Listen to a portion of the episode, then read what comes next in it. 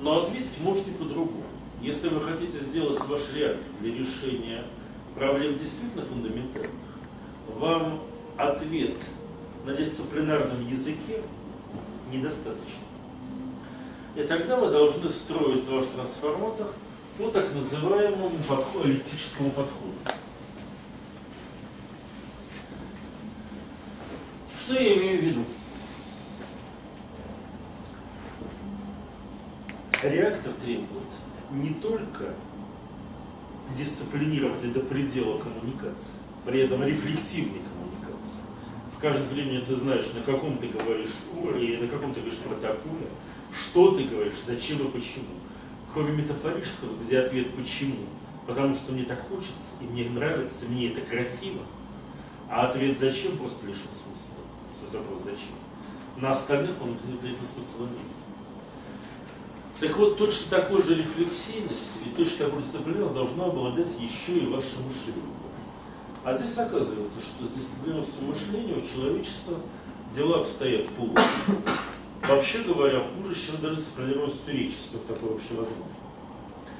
Заметьте, я говорил о том, что разум коллективное проявление, а мышление индивидуальное.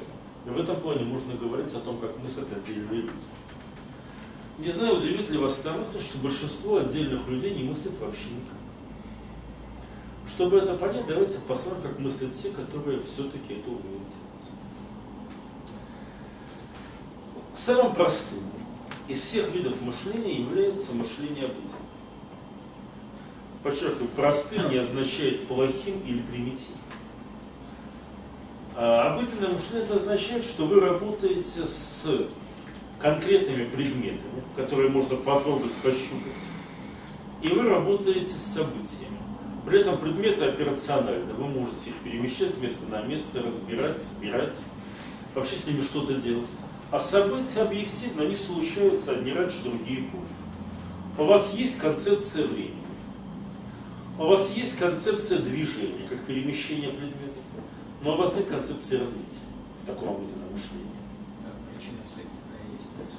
А вы можете устанавливать на этом мышлении причинно-следственные связи, но, как правило, вы это делаете только через, э, ну как бы сказать, на этом уровне мышления истинность определяется через опыт. Это либо свой собственный опыт, либо опыт тех, кому вы верите, скажем, опыт вашего отца, но тем самым вашего рода. Причинно-следственные связи входят в опыт. Если они опытно установлены, то да, и вы можете пользоваться ими как понятием. Но фраза, но при этом, да, очень важное свойство обыденного мышления. Оно никогда не измышляет этих связей. То есть мысль после этого, значит, вследствие этого для обыденного мышления абсолютно чуждая. И в этом плане есть еще такой любопытный детективный сюжет, когда происходит ряд убийств, например, по алфавиту, на А, Б, В, Г и так далее. Ну и, соответственно, сыщик начинает искать, что причину, а почему такая связь, зачем вот этот алфавитный порядок, а реально же эти убийства между собой связаны с другим законом. А именно, нужно было убить человека на букву «Д», а остальные просто зашивают это убийство в некую сложную систему. Но совсем грубо говоря, если этого нет, то понятно, у кого мотив убить. А вот у кого мотив убить А, Б, Е и так далее, этого мотива не будет. И получается, что вы прячете убийство в груди убийства. Так вот, для человека, сыщика обыденное мышление, это абсолютно бесполезная ситуация. Для него убийство АБ, В, Г, Д и независимо от друга. Он не видит в них причинно-следственной связи. И он прямо говорит, ага, так, ладно, с А разберемся потом. А вот с Е, э, с Е нам все понятно. Вот такого-то явный мотив. Так, берем-ка его. А, признался в убийстве, да, так может и в остальных заодно признается. О, как здорово, признался. То есть обычное мышление, оно не дает нового опыта фактически, так? А, почему? Смотрите. Оно не делает поспешных заключений. Для того, чтобы вы сказали, что нечто с причинно-следственной связью, вы должны пройти через это как через опыт. А по самому факту, что вроде бы нам всем кажется, ну, пример,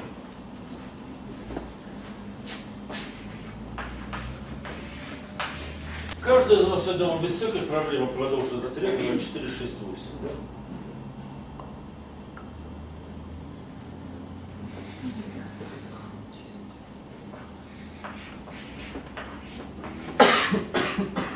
Ну, давайте так сделаем. Я пока уберу восьмерку, чтобы быстрее было. 2, 4, 6. Вроде бы каждая следующая цифра 8, да? Это кажется, что правило плюс 2. А если у меня правило умножить на 2 плюс 2, умножить на 2 плюс 2, тогда следующее будет 12. Потом 14. А еще может быть так, что я умножаю на 2 вторых, потом на 3 вторых, потом на 4 вторых. То есть наоборот, на 4 вторых, на 3 вторых, на 2 вторых, на 1 вторых. Тогда у меня потом будет 6, потом 3, а потом 2. И это, собственно, к чему? Человеку с научным мышлением совершенно очевидно, что здесь идет 8, 10, 12 и так далее. И когда мы во многих тестах влияем интеллект людей, мы вот такие вещи используем. А человеку с... То есть человек с научным мышлением совершенно понятно. А для человека с обыденным мышлением, сильным обыденным мышлением будет ответ. Да понятия не имею, вы мне дали три числа. Между ними можно сколько угодно разных связей. Откуда я знаю, какую из них вы хотите, чтобы я вам написал? Ну, опять же, пример. Знаменитая последовательность.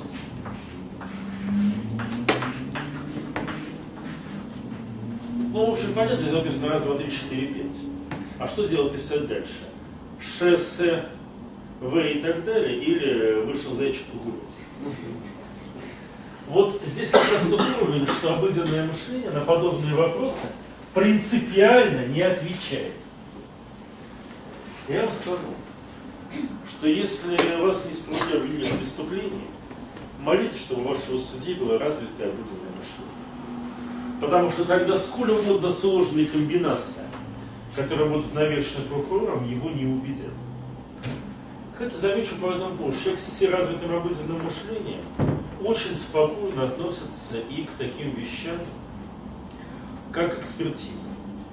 Он, конечно, искренне верит в экспертизу, но в свои глаза он верит больше. Яркий пример человека с обыденным мышлением в детективах Мисс Марпл.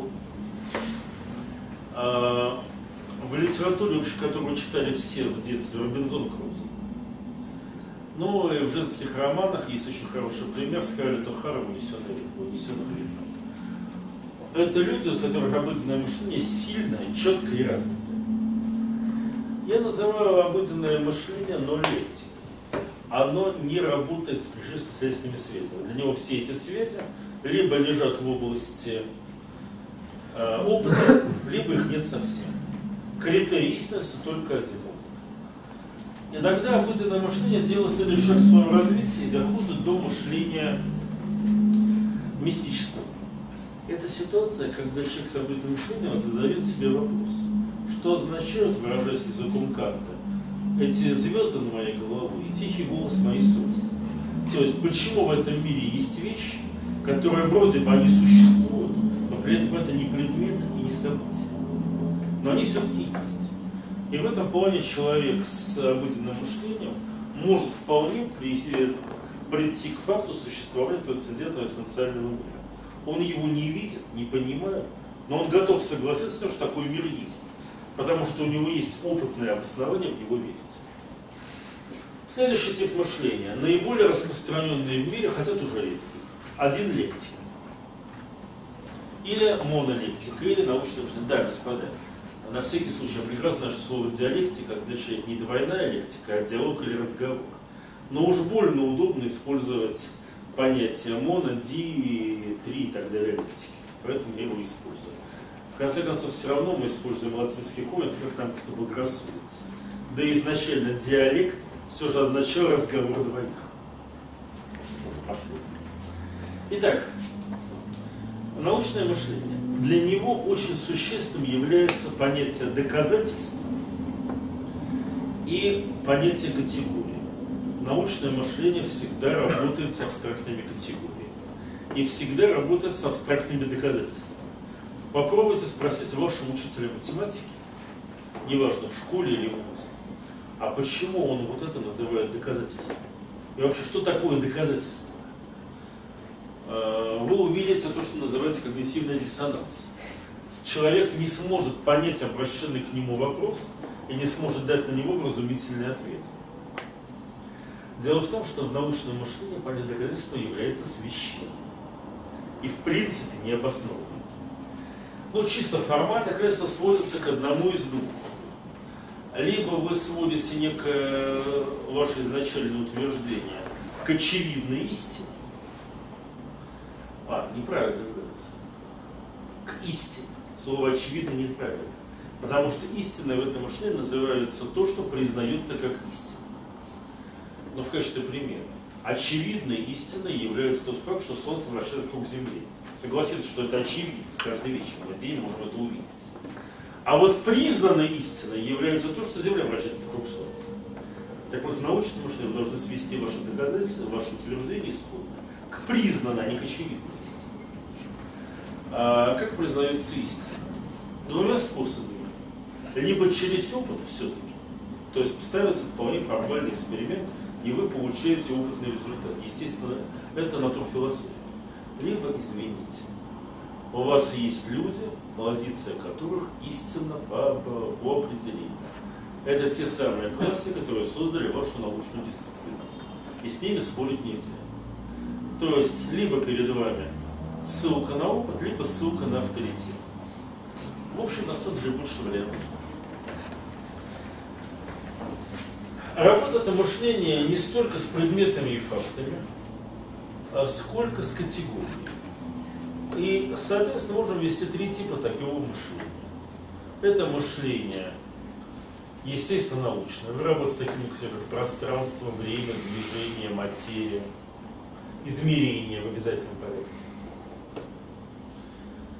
Истина, то, что может быть измерено с определенной точностью, эпистема вашего мышления. Ну а, соответственно, как доказать э, то, что ваш результат истинен? Провести соответствующий опыт. Здесь, извините, ссылка на авторитет вам не очень поможет. В скобочках, ну, это, как это, в теории это все-таки так, на практике не совсем так, но не так уж далека практика от теории. Второй тип мышления, естественно, мышление научного, мышление гуманитарного. Вы работаете с такими характеристиками, как красота, жизнь, смерть, культура, цивилизация. Вот тут, извините, истина то, что сказали основатели вашей дисциплины. Если вы считаете, что истина это что-то другое, вы основываете новую дисциплину. А с этой точки зрения вы можете сказать мне, что вся работа, которой занимаются гуманитарные ученые, в основном бесполезна. Ответ в основном это так и есть.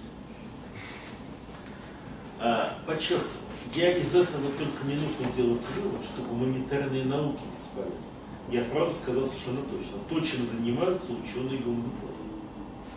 Гуманитарные науки более чем полезны, но вся проблема в том, что как раз научное мышление в них не работает. Вот сложно здесь. А третий тип гуманитарного мышления – это мышление юридическое. Вы работаете с категориями, но категориями искусственными, вами выдуманными. Справедливость, право, долг, обязательств. А, как легко понять, в этом случае у вас истинной является сведение вашего утверждения какой-то ранее уже обоснованной истине, то есть предыдущему прецеденту, либо кодексу. А, все три типа научного мышления очень сильные. Из них послабее гуманитарное, посильнее, естественно, научное, и лишь где-то между ними лежит. А, очень хорошо описанное научное мышление не в научных трудах, и уж тем более не в книгах об ученых где вообще практически не, скажем так, я не знаю ни одной книги об ученых, где научное мышление было бы описано. Зато детективы в этом деле преуспели. Прошу любить жаловать, Шерлок Холмс. Идеальное научное мышление. А то Москву. Структура научных. Не-не, я говорю о художественной А, Исключительно об этом. Э, Эркюль Пуаро. Очень точно научное мышление. А вообще я замечу, что распространение детектива в 19 столетии совпало с уважением к данному типу мышления. К мышлению, оторванному уже от конкретности и переходящего на абстрактный уровень. На уровень, допускающий в конечном итоге математизацию. Замечу здесь, что научное мышление, возможно, еще один неприятный вариант. Когда вместо того, чтобы свести некое утверждение к истине, вы сводите противоположное ему утверждение к ложности. То есть получается, что вы пришли к противоречию. Противоречие считается для научного мышления, собственно говоря, примером того, что исходное допущение неверно. И вот тут мы начинаем, попадаем сразу же в ситуацию второй теоремы Гёделя о неполноте. Когда математики, заметьте, математика сама по себе лежит вообще вне знания. Она сама по себе образует отдельное знание. И в этом отношении математики научным мышлением не пользуются, хотя могут пользоваться им в том числе. Но математики были первые, кто обратил внимание, что аксиоматическая система либо противоречива, либо неполна. Либо всегда найдется фраза, относительно которой вы не сможете сказать истинно или ложно, либо, если вы добавляете еще один постулат, в системе обязательно будет противоречие. То есть будет, по крайней мере, одно утверждение, которое одновременно окажется истинной и ложной. А, в этом плане, собственно, теория Бегода показывает, что научное мышление в принципе ограничено. И возникает конструкция следующего типа мышления. Мышление, базой которого является не категория, а противоречие. Это мышление диалектическое, которое существует в трех формах. Это научное диалектическое мышление, ТРИС, гуманитарное, э, диалектическое мышление, теория систем, классическая теория систем, и методологическое диалектическое мышление, э, СНД методология ГП Щедровица. Наверняка есть еще пример диалектического мышления, просто извините, я их физически не знаю. Это работает с противоречием, преобразовывая их и отыскивая в конечном счете вариант, при котором ваше противоречие разделено либо в пространстве, либо во времени. Ну, в качестве примера. А? Да. В качестве примера, знаменитый триловский пример, Триловцы его страшно любят, но он и на самом деле красив. У вас есть радиотелескоп, и у вас есть э, гроза. Понятно, что гроза, попавшая в радиотелескоп, выводит его из строя раз и навсегда. Поэтому нужен громоотвод. Но вся проблема в том, что громоотвод, высокая мощность, поставленная с этим телескопом, вам мешает работать. То есть реально она вносит искажение в работу телескопа. Соответственно, важна ситуация, что с одной стороны должна как можно более высокая мачта, а с другой стороны ее быть не должно. Вот это классическое противоречие.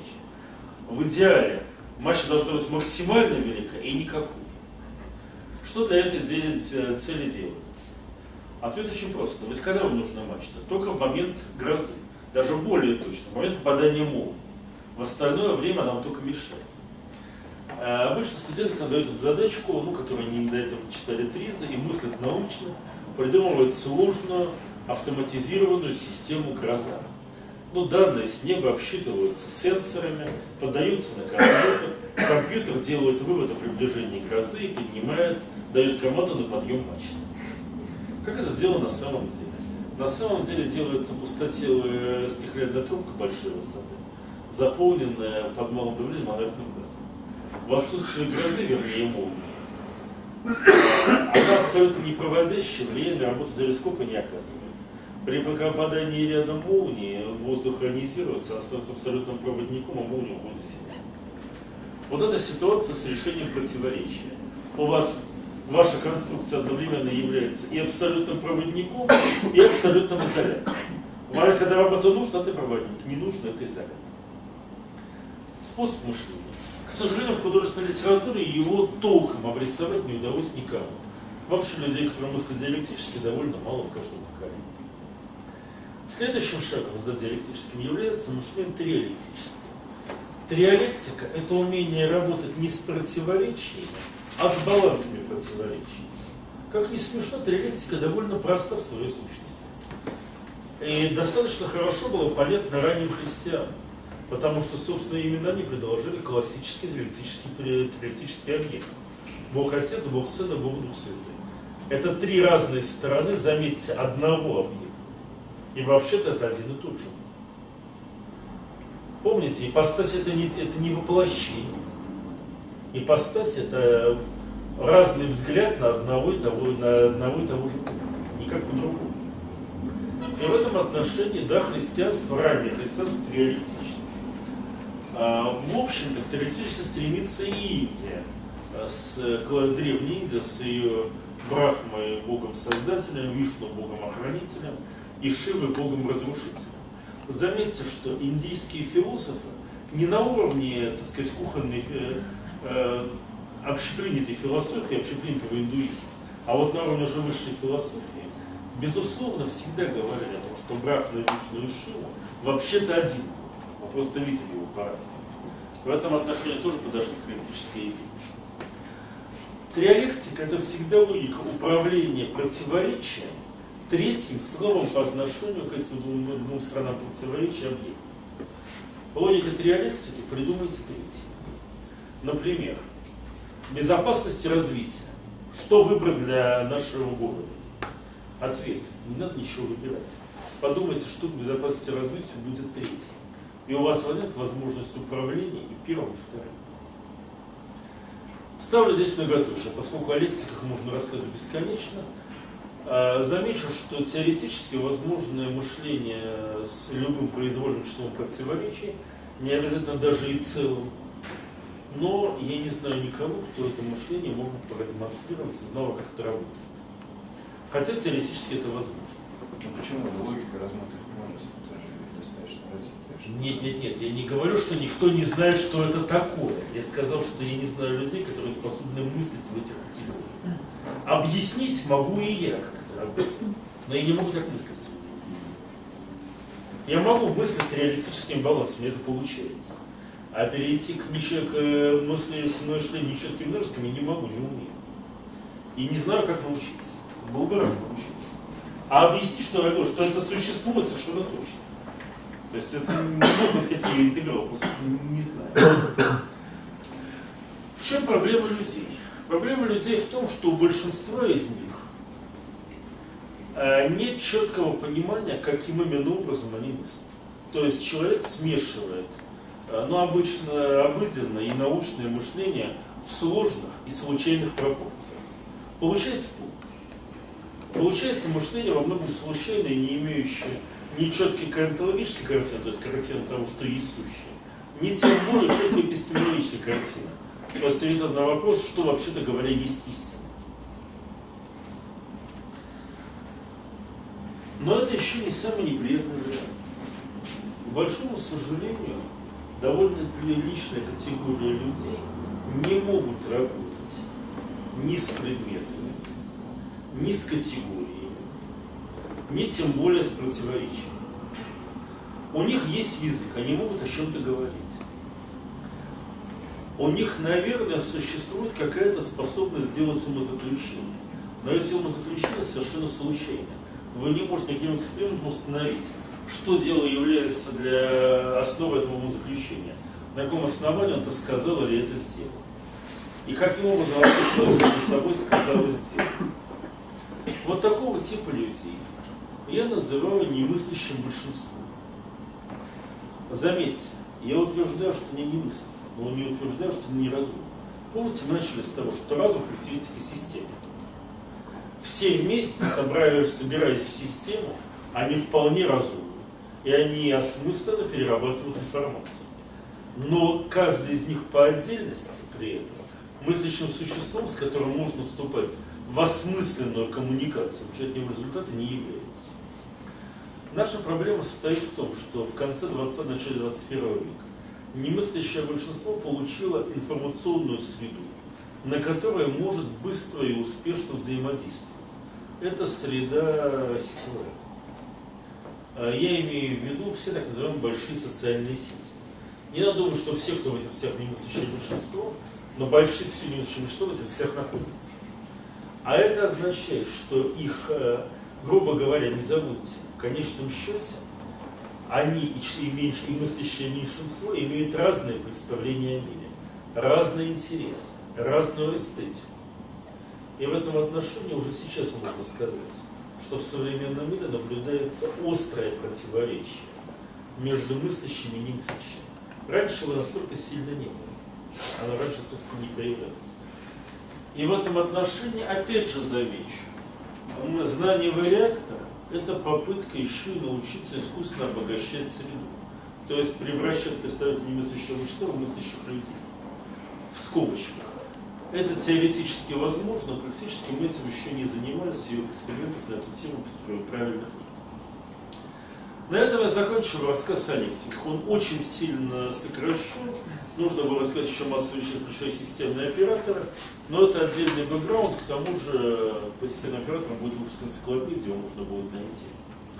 А пока скажу, что для реактора вообще-то желательно, чтобы было несколько трансформаторов лепестков. И чтобы каждый из них работал в своей лектике. Тогда окончательная сборка решения – осуществляется, грубо говоря, после того, как все четыре лепестка пришли к своему выводу о результатах и итогах. Каждый из них докладывает ответ, и потом мы затем мы собираем результат в том языке, которым удобен заказчику. То есть одно из этих лектик мы делаем собирающий. Поэтому теперь я готов вам дать полное определение реактора, оно очень простое и чисто формальное. А реактор это человеко-машинная система, в которой четко позиционируются протоколы общения, лексики мышления. Все, конец, основной определитель закончен. Теперь давайте посмотрим, как это делается в реальной практике. Так, Наташа, может продолжать?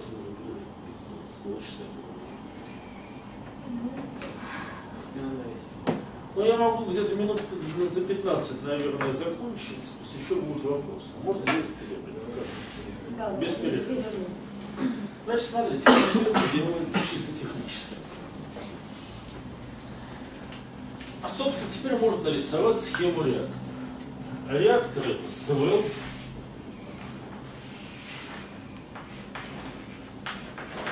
который фиксирует метафорический протокол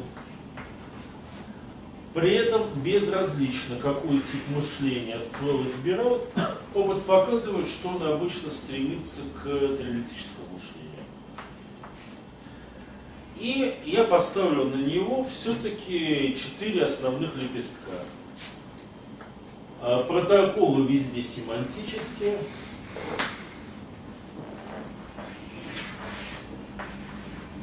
Но он же научный, он же лингвистический.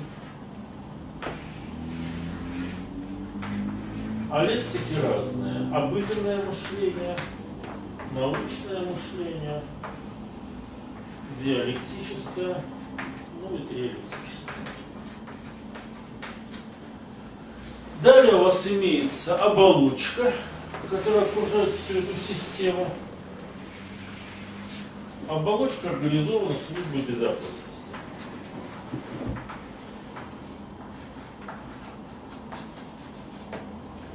И у вас имеется трансформатор, который результаты связывает с заказчиком.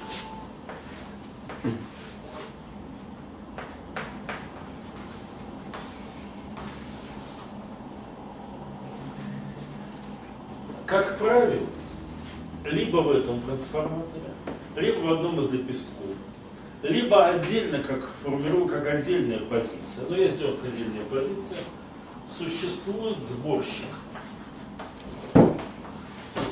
задача которого совместить в себе все, те, все выданные им конструкции и получить по ним окончательный результат.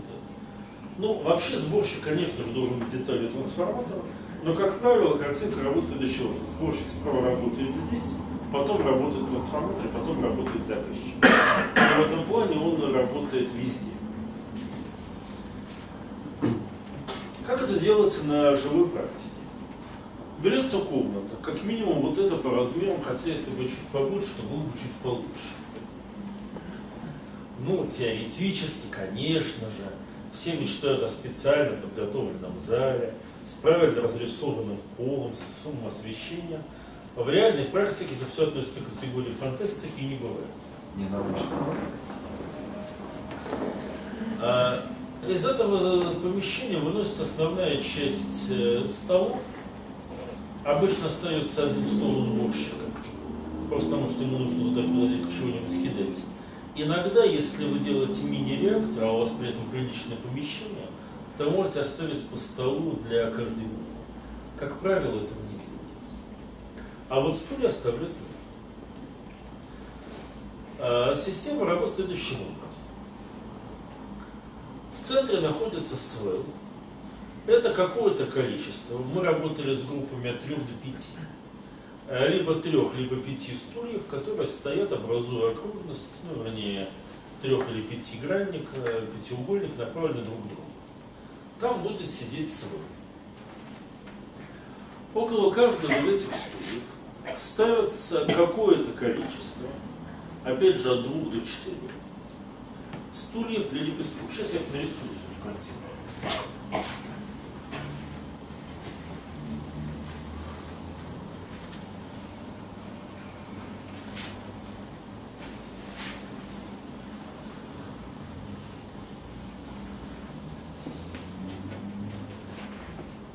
я треугольном варианте. Треугольник это так называемый минимум, ми минимальный реактор, меньше делать нельзя. Три стула, вот я их так поставил. Вокруг каждого из них еще два.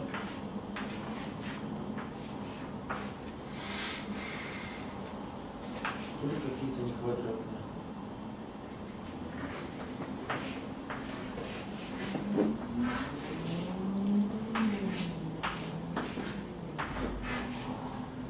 Сидят люди. Один, два, три, четыре, пять, шесть, семь, восемь, девять. А здесь стоит сборщик. Ну, сборщик, в принципе, будет ходить, может стоять любую точку в точке, даже внутри хотеть не рекомендуется. А он будет перемещаться по помещению. И служба безопасности. Для данной конструкции нам потребуется, наверное, 4 человека. Ну, может быть, 5.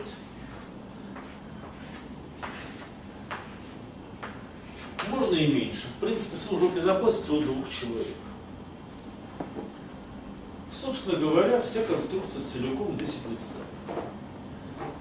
Дается задача. Можно работать в разные уровни, но самая распространенная такая. Задача, задача дается СВО, внутреннему элементу. Люди в свале поворачиваются друг к другу, и обсуждают между собой эту задачу в течение такта работы. Такты работы в реакторе очень небольшие. Считается, что 10 минут это очень большой. То есть, э, как правило, меньше. Ну, бывает 10 минут, когда бывает даже чуть побольше, но вообще обычно 5-7 минут. Они обсуждают проблемы в историческом протоколе. В это время вот эти 6 человек, ну, в основном, конечно, чтобы не скучать обсуждают проблемы между собой на своем любом протоколе, например, на лингвистическом, без особого, что называется, старания и умения. Их основная задача в это время – проговорить все очевидности. То есть все, что является вот... Но и так каждому ясно, что для того, чтобы вывести страну из кризиса, нужно, ну и так далее. Поднять экономику. Поднять экономику. Вот за это время они должны за эти 7 минут а, во-первых, для себя уяснить ситуацию с проблемой, во-вторых, э, проговорить, чтобы забыть навсегда все общепринятые истины. Конец такта. После такта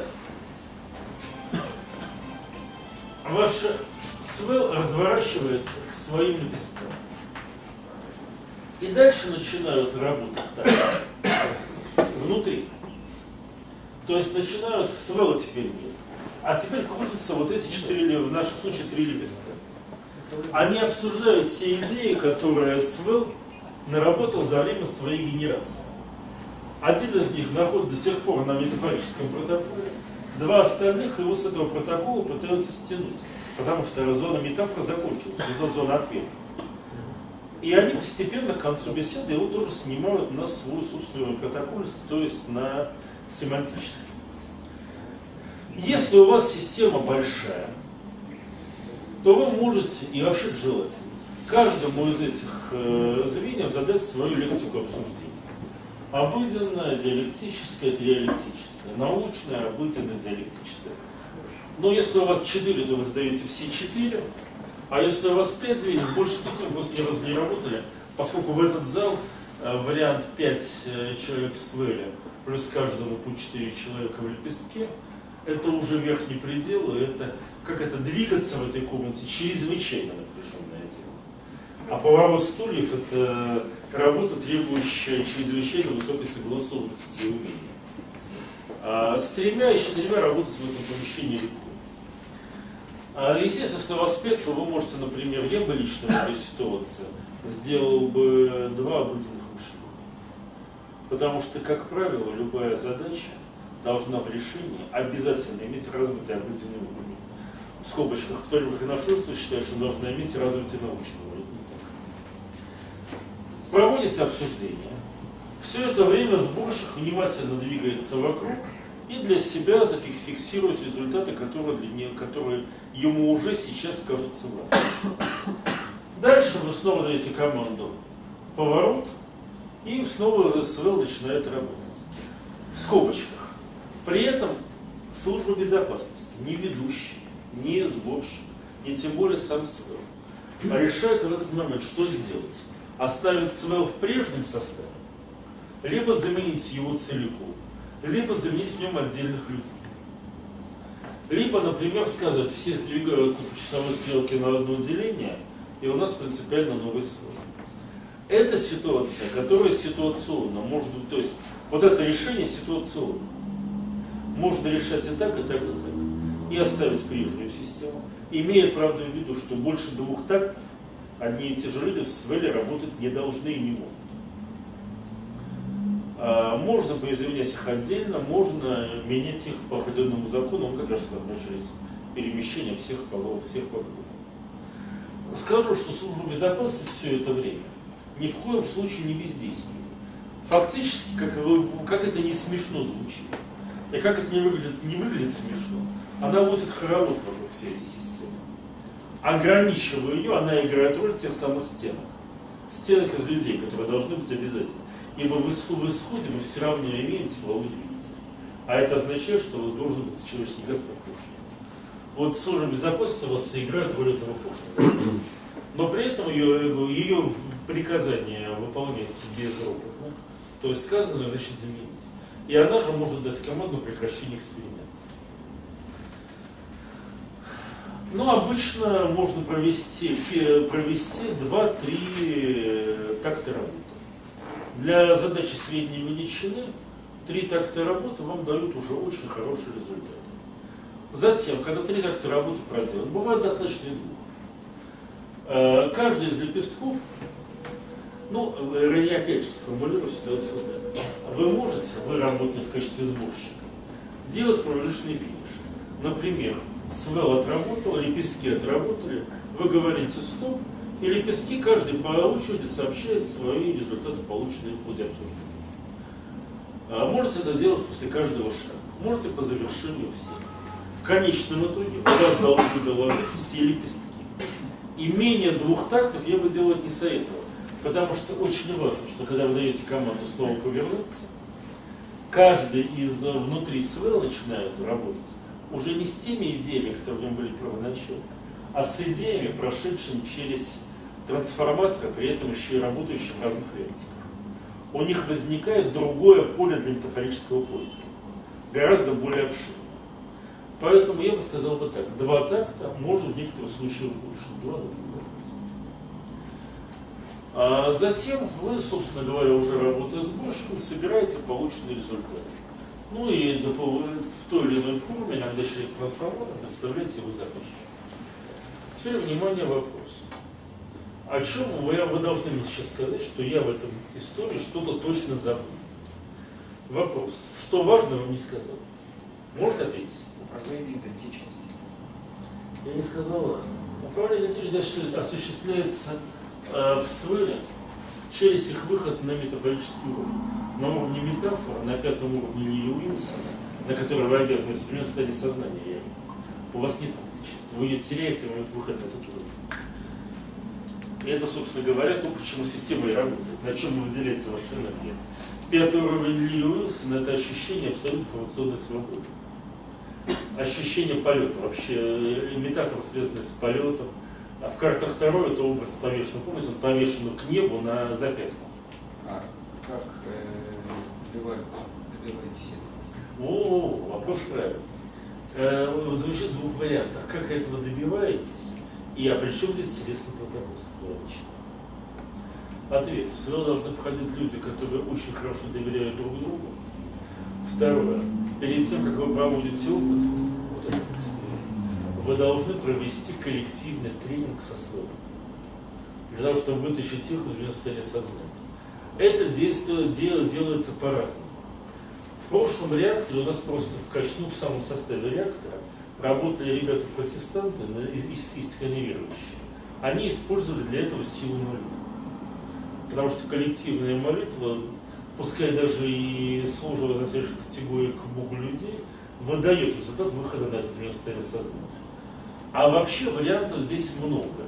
Для повышения уровня протокольности используются самые разные приемы, э, в том числе и чистое самовнушение. А есть и то, что мы называем брахманец или камла, или камла.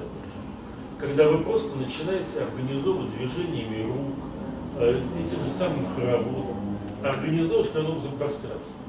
Вроде бы кажется, что полная ерунда. Люди ходят как-то там гладят пространство, пытаясь его, как будто забивают подушку с Ну, например, могу сказать на основании экспериментов, что кошки великолепно чувствуют проученные действия и с наслаждением устраиваются в среднем такого сбитого пространства. То есть для них, для их сенсоров есть ощущение, что при этом что-то такое меняется. Как физик я вам могу долго начать говорить о том, как инфракрасные потоки от ваших рук. На самом деле, как это? Хочется понять цифру. Почему это работает? Я не знаю. Опыт показывает, что это работает. Таким образом, через, либо через тренинг, либо через, ну, например, молитву. Иногда это делается через музыку. Иногда это делается через самовнушение. Но я обязан привести свое состояние э, пятого культуры сознания. Если мне это не получилось сразу, называется переохлажденный реактор. Они должны прийти в это состояние через метафору. А метафора здесь же, здесь же обратная связь. С одной стороны, на этом уровне мышления, сознания вы говорите метафоры, а с другой, когда вы начинаете говорить метафорами, вы в них верите, вы переходите на уровень сознания. У нас это называлась технология поддай джазу. Музыка, кстати говоря, действует, причем я имею то, что называется, как, как хорошая классика, так и э, симфонический рок действует аналогичным образом. Вообще в идеале, конечно, иметь музыкальное сопровождение всех статей. Заодно одновременно еще отлично звуков все отсеять. Поэтому вот это то, что делать нужно обязательно. Какие здесь возможные риски? Первый риск. У вас переохлаждается реактор. То есть вы не можете поддержать пятую уровень творческого вода. Но у вас получается в этом случае вполне заурядно, но, впрочем, тоже нормально работающее, поскольку протокольность управляется, лексики управляются, это зависит от мышления человека, это можно удерживать. У вас получается вполне нормальная человеко-машинная система, просто не дающая нужной энергии и не дающая того состояния, которое дается, дает работа в реакторе. А состояние там на редкость. Ну, опять же, не знаю, не приходилось принимать сильных наркотиков, но многие говорят, что это что-то очень похожее. По крайней мере, верить туда. Второй вариант, на самом деле, гораздо более опасный. А вы будете смеяться, но вы можете перегреть. Вся эта система работает, пока вы нормально мыслите, на, держите всю систему службы безопасности. И пока вы нормально работаете на пятом уровне. Если вы начинаете реагировать, уже, понимаете, я много раз сидел в ССО, знаю это состояние.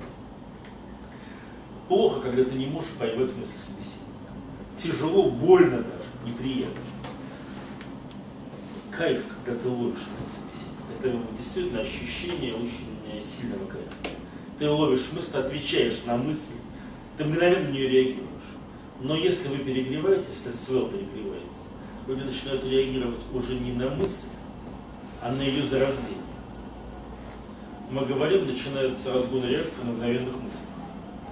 Тогда здесь резко повышается энергетика, вместе с ней повышается температура, э, лепестки перестают взаимодействовать со свелом, они вообще перестают понимать, перестают, что здесь происходит. У них начинается состояние внутреннего раздражения из-за этого. И тут может быть все что угодно. Как правило, это тот момент, где служба безопасности должна поймать ситуацию и просто людей из свела физически вытащить. Отправить их в идеале иметь вторую, другую комнату или там хорошую улицу, куда их можно послать, чтобы они отдышались, пришли в себя и их перестал бить лихорадка вот этого вот сверхэнергичного мышления. Опять же, я верю, что можно сделать реактор, который вот это состояние будет использовать. Но я не знаю, как это сделать. Мы не, имеем, не умеем работать, не умеем управлять этим состоянием, когда оно возникает. Мы можем только... А? Это в динамике, динамические медитации. Да, мы можем только человека из него вытащить. Потому что когда он в этом состоянии, понимаете, я могу вам сказать, что реакторный эффект штука страшная. Когда я говорил о том, что первое наше это размышление началось с того, что с нами провели очень удачный опыт по разрушению идентичности в условиях сильно спальни Я очень хорошо помню, что в какой-то момент времени я захотел убить человека. Я не имел к нему никаких претензий, просто сильно мешал. А когда человек находится в, в, этом состоянии соответствия, разгона мгновенных мыслей, подчеркиваю, его мысль мгновенная, расстояние до действия точно такое же. Никаких ограничений в этом не цивилизационных нет, нет. И в этом плане он спокойно может совершить убийство или самоубийство. Без всяких эмоциональных моментов. Вы его даже не отследите с помощью детектора. Помните, кто сейчас смотрит Light to Me и теория лжи? Там, когда человек хочет напасть, то видно по его лицу. Человек это стоит сознание, нападет, по его лицу ничего видно не будет. Вернее, будет видно, что он крайне опасен, но не более того. А, с этой точки зрения разгон иных мыслях превращает человека в нечеловека. И это очень опасно. И мы не знаем, как с этим состоянием работать. Поэтому мое высказывание, как того, кто занимался этой программой, не доводить до, наверное, до вот этого состояния.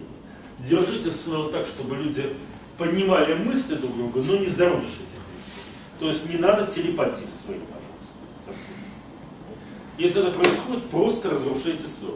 То есть выбирайте людей, пускай отдыхают, приходят в себя. Но главное при этом обратите внимание, у вас угроза взрыва вот здесь. У вас три человека, которые в этот момент могут сделать любое незапланированное действие, но сверх того вас реактор не потому что у вас лепестки перестали воспринимать свой. То есть даже с формальной точки зрения здесь что-то надо делать. А, ну что, пожалуй, что я еще могу сказать? В принципе, в этом году у нас были сделаны гораздо более изящные схемы, чем то, что я вот сейчас вам нарисовал. Но эти схемы будут испытываться 14-15 марта. Поэтому, поскольку я не знаю, будут ли они работать на самом деле, я лишь сообщаю, что вот эта первая схема реактора, самая простая реакторная, опыт показывает, что она легко транслировала. Э, куча народу ее уже собирала. В Москве, в Петербурге, в Казани, где-то в Уфе. И все это нормально функционирует. А по поводу реакторов нового типа, ну, называется, рассказ будет тогда, когда будет. А в завершение я могу и должен сказать только одно что эксперименты с созданием реактора велись вот здесь, э, у, в Бахтияровской школе в прошлом году. Завелись они 9 месяцев с сентября по май. А в июне, в честь Дня России, мы поехали э, достаточно далеко в районе Котлов. Нашли, нам нашли старую заброшенную военную базу, на которой мы, собственно, поставили эксперимент Э, в другом пространстве, то есть при наличии большого свободного пространства э, и, окружения, и, на свобод, и свободного открытого воздуха. На первом пуске реактора мы, собственно говоря, занимались проектом энциклопедия, как свести между собой разнородное индустриальное знание, и занимались еще и проверкой энергетики работы. Но ну, опыт показал, что и по энциклопедии были получены важные и нужные результаты, и энергетика работы была вполне нормально. Как это, все реакторные эффекты были зафиксированы и потом использовались очень даже неплохо. Ну и последнее, на чем я уже действительно закончу, два с хвостом часа прошло, а закончу на следующем утверждении. А как понять, что у вас начинается перегрев, если вы сами находитесь в своем? Вы будете смеяться, но правильный ответ, вернее правильный совет дан Роджером Железным в одной из книг Эмберовского, он же Амбарный, он же Янтарный цикл. Если вам кажется, что все вокруг двигаются как будто в клею, то имейте в виду, что вы сильно.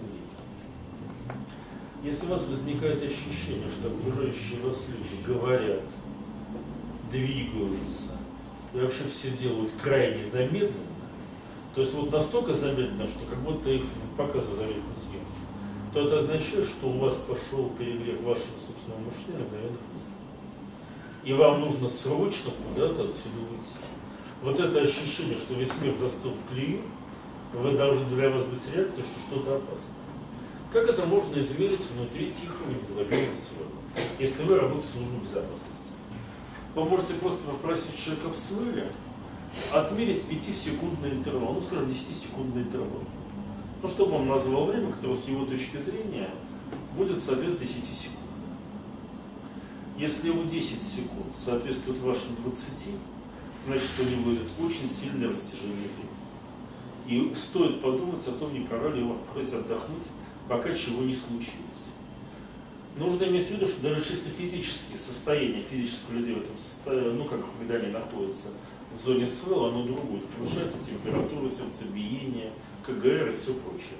КГР мы не имели, но остальное все тихо посмотрели. Да, действительно, все так и происходит. Поэтому нужно иметь в виду, что как это, когда повышается социальная температура, это не приятно. Социальную температуру повысить можно, а то если человек перегреет 42 градусов, ему может стать очень больно. При этом могу сказать, что чисто формально вся вот эта вот схема, ну, которую он здесь нарисовал, это лайт версия, обычная версия, в принципе, обладают неплохими лечебными качествами. То есть так легкая простуда, например, после работы в свале у вас обычно проходит. Насчет более серьезного пробовали, я не знаю, очень быть. Ну и последнее, да, что еще здесь можно добавить? Я рассказывал вам работу этой штуки как знание его генератора, как знание его машины. В принципе, если вы посадите сюда школьников, ну или студентов, и заставите их решать совместно задачу, у вас будет отличная обучающая система. То есть провести группу, обучающую часть реактора так, чтобы они после этого не поняли материала, по-моему, это надо будет еще очень сильно постараться. То есть явно конвертироваться.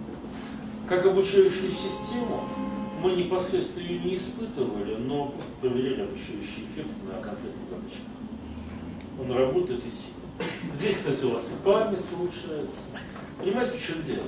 Э, возвращаясь к самому началу нашей, нашей лекции, к разговору о том, что звериное в человеке и прочее. Шарашка пробуждает звериное в человеке, заставляя это звериное социально реализовываться.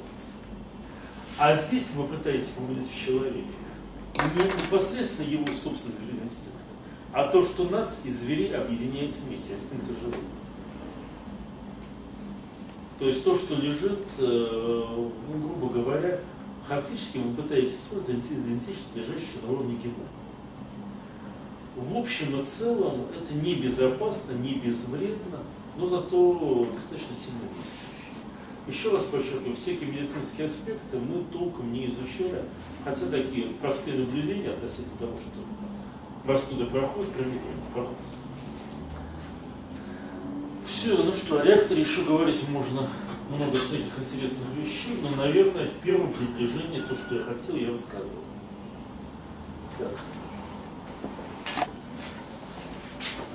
Вопрос. А метафорический язык, э, по-моему, один из древних метафорических языков, вот, которые описывают, это вот как раз э, китайский, тот же японский, потому что каждый иероглиф это все-таки метафора некая.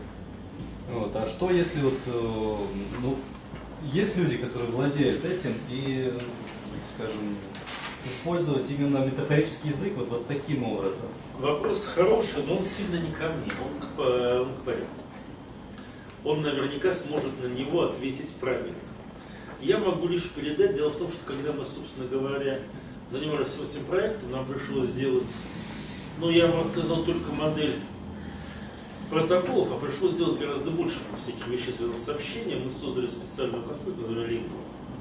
И конкретно пригласили его на, прочитать нам лекции на эту тему. Порядок человек совершенно уникальный. Потому что его пригласили прочитать лекции в варианте мы, нам что-то нужно из вашей лингвистики, но мы не знаем, что нам нужно и зачем. На что он ответил, ну это у нас есть. Я почитал, нам можно тоже на потребность. Он говорил о том, что способ, э, способ коллективного мышления в Китае э, и в Европе принципиально разные. И в этом плане та модель, которая здесь рассматривалась, она рассматривалась чисто для Европы, а для европейского мышления, для мышления через логос, через объединение мышления и коммуникации. А в то время как Китай меняет мышление и деятельность, оставляя коммуникацию отдельным управляющим слоем. И в этом плане формальный раскос такой модели в Китае и Японии, ну, опять же, я не говорю, что нельзя сделать, но не знаю, можно ли это сделать. Там должно быть по А вот что будет, если посадить в наш европейский реактор европейцев, но владеющих китайским или японским, то есть умеющих, умеющих прямо и непосредственно говорить на уровне Европы. Ну, понятно, что я говорю, что он говорит на уровне Европы. То есть с ними работать как с э, реалиями. Я не знаю, очень интересный вопрос. Э, наверное, я просто не понял. И второй вопрос, вот вы говорите, перегрев идет. Один из вариантов э, работы вот, в перегреве и контролировать, это движение. Вот те же танцующие суфии, вот, и они танцуют, вот, э, вращаясь по часовой стрелке, при том они танцуют группами. Это один из вариантов контроля э, вот этих вот от перегрева. Есть такая возможность, мы даже это вот на большой игре, когда мы уезжали, мы это использовали. Просто в пространстве комнаты очень мало места для этого танца. Там мы это делали как раз. Это действительно очень хорошая вещь. Я соглашусь. Третий вопрос. Какие у вас практически э, есть вот, конкретно реализованные результаты? Ну, давали мы рекомендации одной бизнес-структуре. А, Вроде сама, как называется, структура вроде осталась довольна. Что еще? Энциклопедию, которую мы тогда спроектировали, мы сейчас начали выпускать. В общем и целом следуя изначальному проекту. Запусков реакторов всего-то было 5-6, э, из них 3 экспериментальных. А, что еще? Был получен очень любопытный эксперимент по квантовому протоколу. Но это как раз, собственно, вот то, что мы сделали в прошлый раз, и хотим исследовать 14-15 марта. А какие-то практические результаты, кроме квантовых протоколов, э, нацелены ваши вот эти эксперименты? Послушайте, это инструмент. На какую цель его нацелишь, что делать будет? Ему же, в общем, как и любой другой, как и любому другому инструменту, ему, в общем, все равно. А меня интересовало, когда мы этим начали заниматься, меня интересовала энциклопедия. Поэтому мы начали с помощью лектора разрабатывать эту тему. Можно было разрабатывать любую другую. То есть ему действительно все равно. Так если запустить тему идеальной разработки вот настройки этого реактора, чтобы он давал э, конкретный практический результат. Знаете, в каком смысле? Реактор работающий, смотрите, что, обратите внимание, чего вы хотите. Мы вроде договорились, что реактор это современная версия дельфийского рака. Это означает, что он будет давать очень точные ответы, но эти ответы вы должны будете воспринимать и насказать в любом случае. Помните, то, что у нас э, не без основания учил э, мифы Древней Греции человек, который воспринимает слова Оракула буквально, долго не живет. Слова Оракула дает вам правильный намек на то, что нужно делать. В этом смысле реактор лучше всего работает э, в зоне прогностики форсайта, для которого и цель, он, собственно, первоначально и создавался. Вопрос, можно с его помощью разработать схему цветного телевизора? Ответ – можно. Я никогда этим не занимался, но не вижу ничего, что помешало бы это сделать. Вопрос, будет ли это проще или быстрее, чем разработать эту схему при помощи профессионалов? Это точно будет быстрее. Будет ли лучше? Это будет, скорее всего, оригинально. А будет ли при этом это оригинально еще и удобно для быстрого внедрения? Я отвечу на ваш вопрос так. Мы один раз использовали реакторный эффект, а, когда работали с Росатом. Задача была следующая. Нужно было получить э, все возможные схемы организации реактора. Ну, понятно, что физика процесса у него одна, но при этом вариантов-то возможностей было очень много разных. Ну и мы прокрутили всю эту конструкцию и получили набор схем. Потом сравнили это дело с тем, что было сделано в реальности в реальности где-то, ну, я не помню точно количество схем, было около 40. В общем, из всех, которые были известны реальным физикам, мы одно не нашли. Но физики создавали эти схемы 25 лет. Мы их создавали 25 минут. Но одну схему, честно признаюсь, одну схему, правда, я никогда в жизни не реализовала, не была реализована практически. А, реактор в чайном стакане. Дело в том, что если вы раскручиваете жидкость в цилиндрическом сосуде, то, грубо говоря, элемент твердого тела, чаинки у вас собираются в плотную конфигурацию. А, за счет, ну, как грубо говоря, регулировку потоков жидкости. Для чего была предложена схема реактора, в котором у вас э, активное вещество собирается в центре вихревого потока, вихревого потока жидкости. Поток жидкости при этом является автоматическим охладителем, он несет энергию, и он вращает ток. Схема чрезвычайно привлекательная, очень красивая. К сожалению, выяснилось, что ее практически реализовать, то есть э, практически очень тяжело реализовать из-за сложных процессов в самом вихре. То есть, грубо говоря, у вас нет гарантии удержания вихря в стабильном состоянии. Но это единственная схема, которую мы не нашли. Такая конструкция. Вот ее по снизу можно порешать. Так э, смотрите, трис же у вас в эту схему должен быть встроен. Если я говорю, что у вас один из лепестков должен работать по, по диалектической схеме, то есть по диалектическому мышлению, то если это техническая задача, то это трис. В этом смысле в реактор вы трис должны встроить как конструктивный элемент, если вы работаете с техническими схемами. При этом реактор у вас не сведется к трису, но трис в него будет включен в Поэтому, ну да. Честно говоря, плохо представляю. ТРИС работает больше, чем 20 Так, а секундочку, работа лепестков? Так нет, у вас здесь, смотрите, у вас 5 минут работает СВ, 10 минут лепесток. Еще 5 минут СВ, еще 10 минут лепесток. У вас минимальный ритм полчаса. А для простых задач, когда вы, которые вы работаете с помощью, решаете с помощью випольного анализа, полчаса обычно с глаза. Иногда и быстрее получилось. Но 30 должен быть в этой ситуации, конечно, встроен.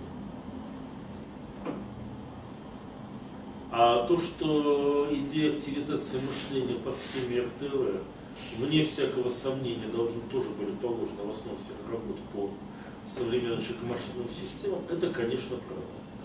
Мы из ТРИЗа взяли и сам ТРИЗ РТВ, но мы точно не брали ЖСТ. Жизненная стратегия творческой личности не использовалась совсем. Поскольку, еще раз подчеркиваю, все-таки схема реактора в значительной своей степени безлична. То есть мы хотим использовать вместо особо гениального человека систему людей. Я могу сказать, что еще я собираюсь проверить, как работает схема реактора на решение стратегических военных задач. Тем более, что техника постановки задач довольно хорошо известна, и можно провести формальное сравнение с обычными, с обычной штабной процедурой работы. Потому что, в принципе, я считаю, что подобная штуковина вполне может быть использована именно как э, часть и существенная часть штабной работы. То есть управленческой системы. Да, где еще использовался? Тоже хороший вопрос. Э, в мегафоне использовалось, ну, в одном из отделений мегафона, как раз как управленческий механизм. Я сам не присутствовал, поэтому мои слова с чужих слов, но те, кто проводил, говорили, что им удалось очень быстро решить весь объем задач, который был поставлен центром, и центр остался доволен. То есть вот на таком типе задач тоже работает. Еще вопрос.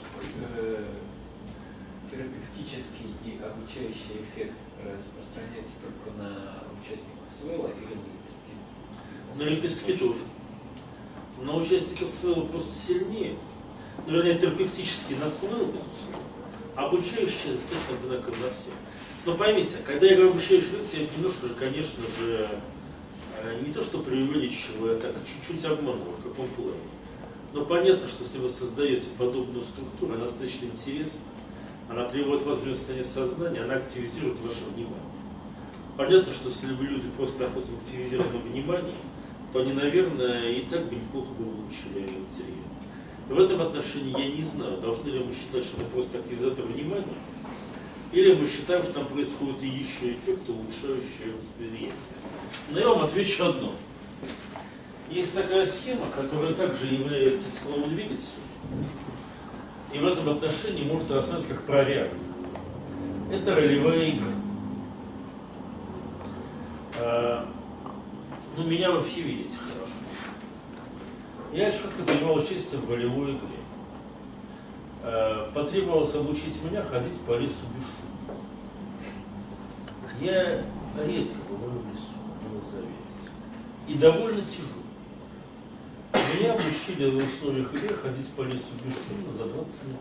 С тех пор я с удовольствием это делаю, сейчас тоже умею. В этом плане, что я могу сказать?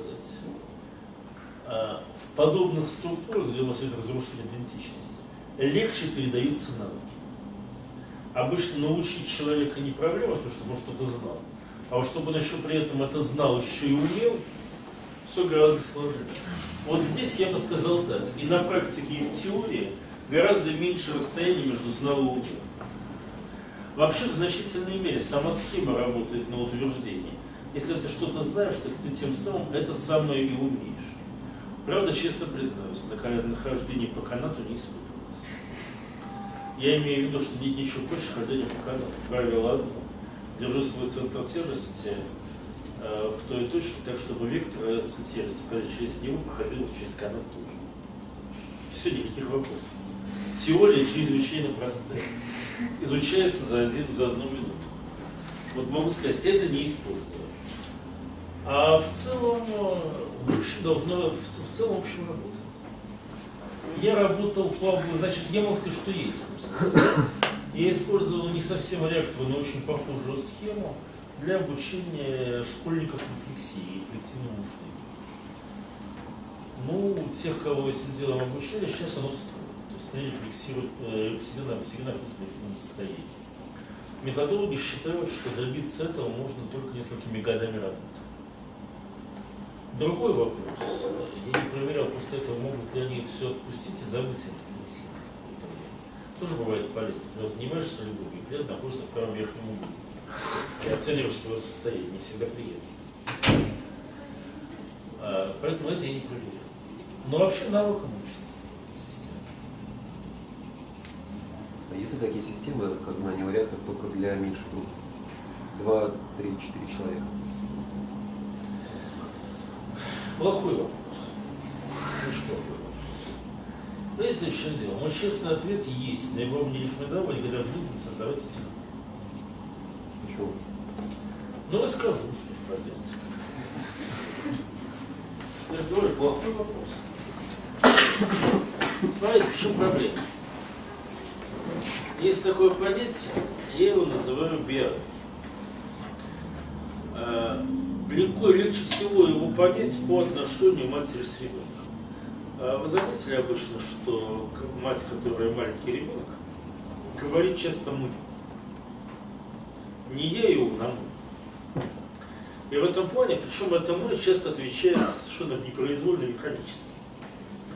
И в этом плане можно сказать с полной уверенностью, что, в этого, что здесь взаимодействие между матерью и ребенком очень сильное, и они воспринимаются, в том числе и психикой самой матери, как один объект. И сознанием обладает этот объект, а не отдельности. Но это, как легко понять, проходящий ребенок вырастает, начинает ходить и говорить, и состояние мы проходит.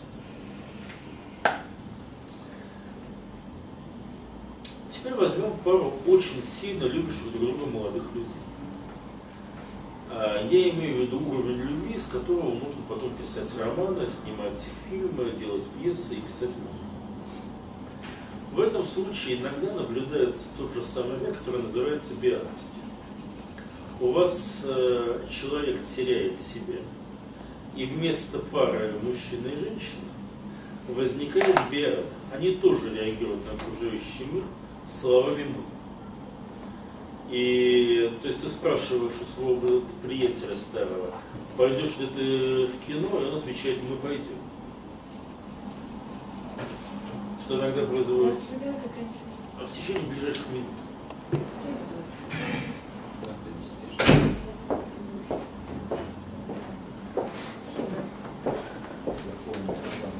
А, Соответственно, возникает вот такая странная конструкция. Два человека, да, при этом с точки зрения внешнего наблюдателя поведение каждого из тех, кто входит в биаду, резко меняется.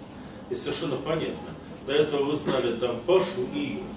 А теперь предлагаем фактически новое существо, психика которого включает в себя часть психики одного и другого. Чисто формально это означает, что информационный обмен между ними превысил информационный обмен каждого из них с окружающим миром. Наверняка хотя бы один раз такое состояние в людях видел каждый, видел каждый. Или в себе знает, или в других людях. Вот это, собственно, и есть реактор двух человек. Кстати, креативность этой конструкции невероятна. Как-нибудь попробуйте проверить ее на креатив, увидите. Они массу вещей могут. Они же в этот момент все могут. Они не человек. У них, на них не возложены, на них нет ограничений, которые возлагаются человеческому бытию. Заставьте их придумать что-нибудь, я вам придумать, книгу написать, напишут. В чем проблема? Проблема в том, что, что система биада неустойчива. Каждая психика стремится обязательно к тому, чтобы освободиться и снова стать индивидуальным. Человек стремится вернуть свою самость. И биада через какое-то время, как правило, не превышающее единиц месяцев, редко лет, обязательно разваливается. При этом один из двоих утилизирует часть возможностей биада, далеко не все. А второй, но при этом возникает то, что можно назвать выжженной личностью. То есть человек, которого, в общем-то, уже. И эти красненькие тоже видел. Это довольно страшно. Поэтому, если бы мы умели удерживать биады в том, что есть сколь угодно долго, или если бы у нас хотя бы был механизм разрушения биад без жертв разрушений, я бы сказал, да, это стоит делать, и такие биады лучшая возможность для того, чтобы себе можно представить. Но у нас нет такого механизма. Теперь к вопросу о том, почему то, что не теория. Э, все наверняка знают биографию Эйнштейна. Никто не спорит в том, что Эйнштейн был великий физик. Наверное, один из величайших в истории человечества. Он, наверное, мог сделать практически любое открытие, которое только себе можно представить. Кроме одного. Он не мог открыть специальную теорию относительности. Если есть на свете э, теория, чья внутренняя онтология предельно противоречит физическому типу Эйнштейна, то это СТО. Кстати, для кого-то это не так. Вот не должна была ему эта конструкция просто прийти в голову. Это относится к категории психологически необсуждаемых тем. Но при этом мы точно знаем, что Эйнштейн действительно теорию создал. В чем проблема? Реально как раз в это время Эйнштейн имел очень тесную, очень сильную связь, биадную связь с Миленой Марич. Была такая сербская студентка, обучающаяся физике в Германии. А человек тоже ученый, хотя далеко не яркий, как Эйнштейн. Но поскольку о ней много людей написало, то ее психологический раз составить себе не трудно. Вопрос не в том, какой она была физик. Вопрос в том, что для ее психического типа идея относительности абсолютно естественная и внутренняя таких людей относительность встроена. Кстати, много раз проверял. Рассказываешь учителю относительности, говорят, ты все-таки это с детства знал. Когда эти два человека соединились вместе в единую биаду, а, возникла картинка. Психическая структура Милены Марич с интеллектом Эйнштейна. Вместе они создали ту теорию, которая изменила полностью реальность физики. Другой вопрос, что система Штейнберга существовала недолго, и Марич после этого жила крайне несчастливо. Эйнштейн, будучи человеком гораздо более сильным, результаты работы Биады, ну и саму Биаду утилизировал в себя. И все остальные опыты биадного взаимодействия всегда имеют вот этот самый результат. Потом система разваливается, и один человек в ней платит за все результаты. А второй получает всю прибыль. Триада, биада из трех людей на мой, насколько мне известно, никогда никем не создавалось. Теоретически это вполне возможно, но реально количество подсвечивания не чрезвычайно велико. А, даже простые организационно деятельностные тройки, а там нет триадного или биадного эффекта, там просто те- тесный способ троичного взаимодействия. И то довольно сложно организовывается. Я не знаю, были ли когда-нибудь, и в истории ни разу не описано, настоящий полностью подлинный работающий триад. Поэтому с биадным эффектом всегда ответ такой. То есть, в принципе, схема такого типа существует. С моей точки зрения, она этически недопустима. Опять же, специально указано. А если, если два человека знают это и при этом хотят создать биаду для того, чтобы решить какую-то важную проблему, в конце концов, каждый человек имеет право выбирать свой путь движения. Но знать они об опасности в этой ситуации должны.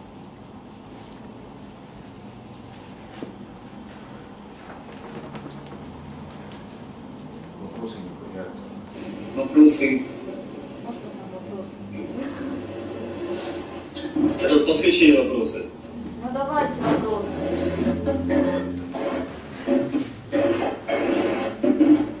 Лучше написать, у вас звук там квакает.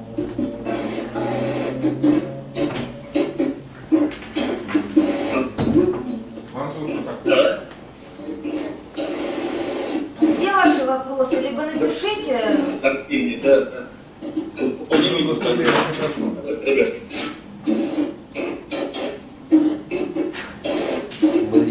Ни один вопрос услышать не удается.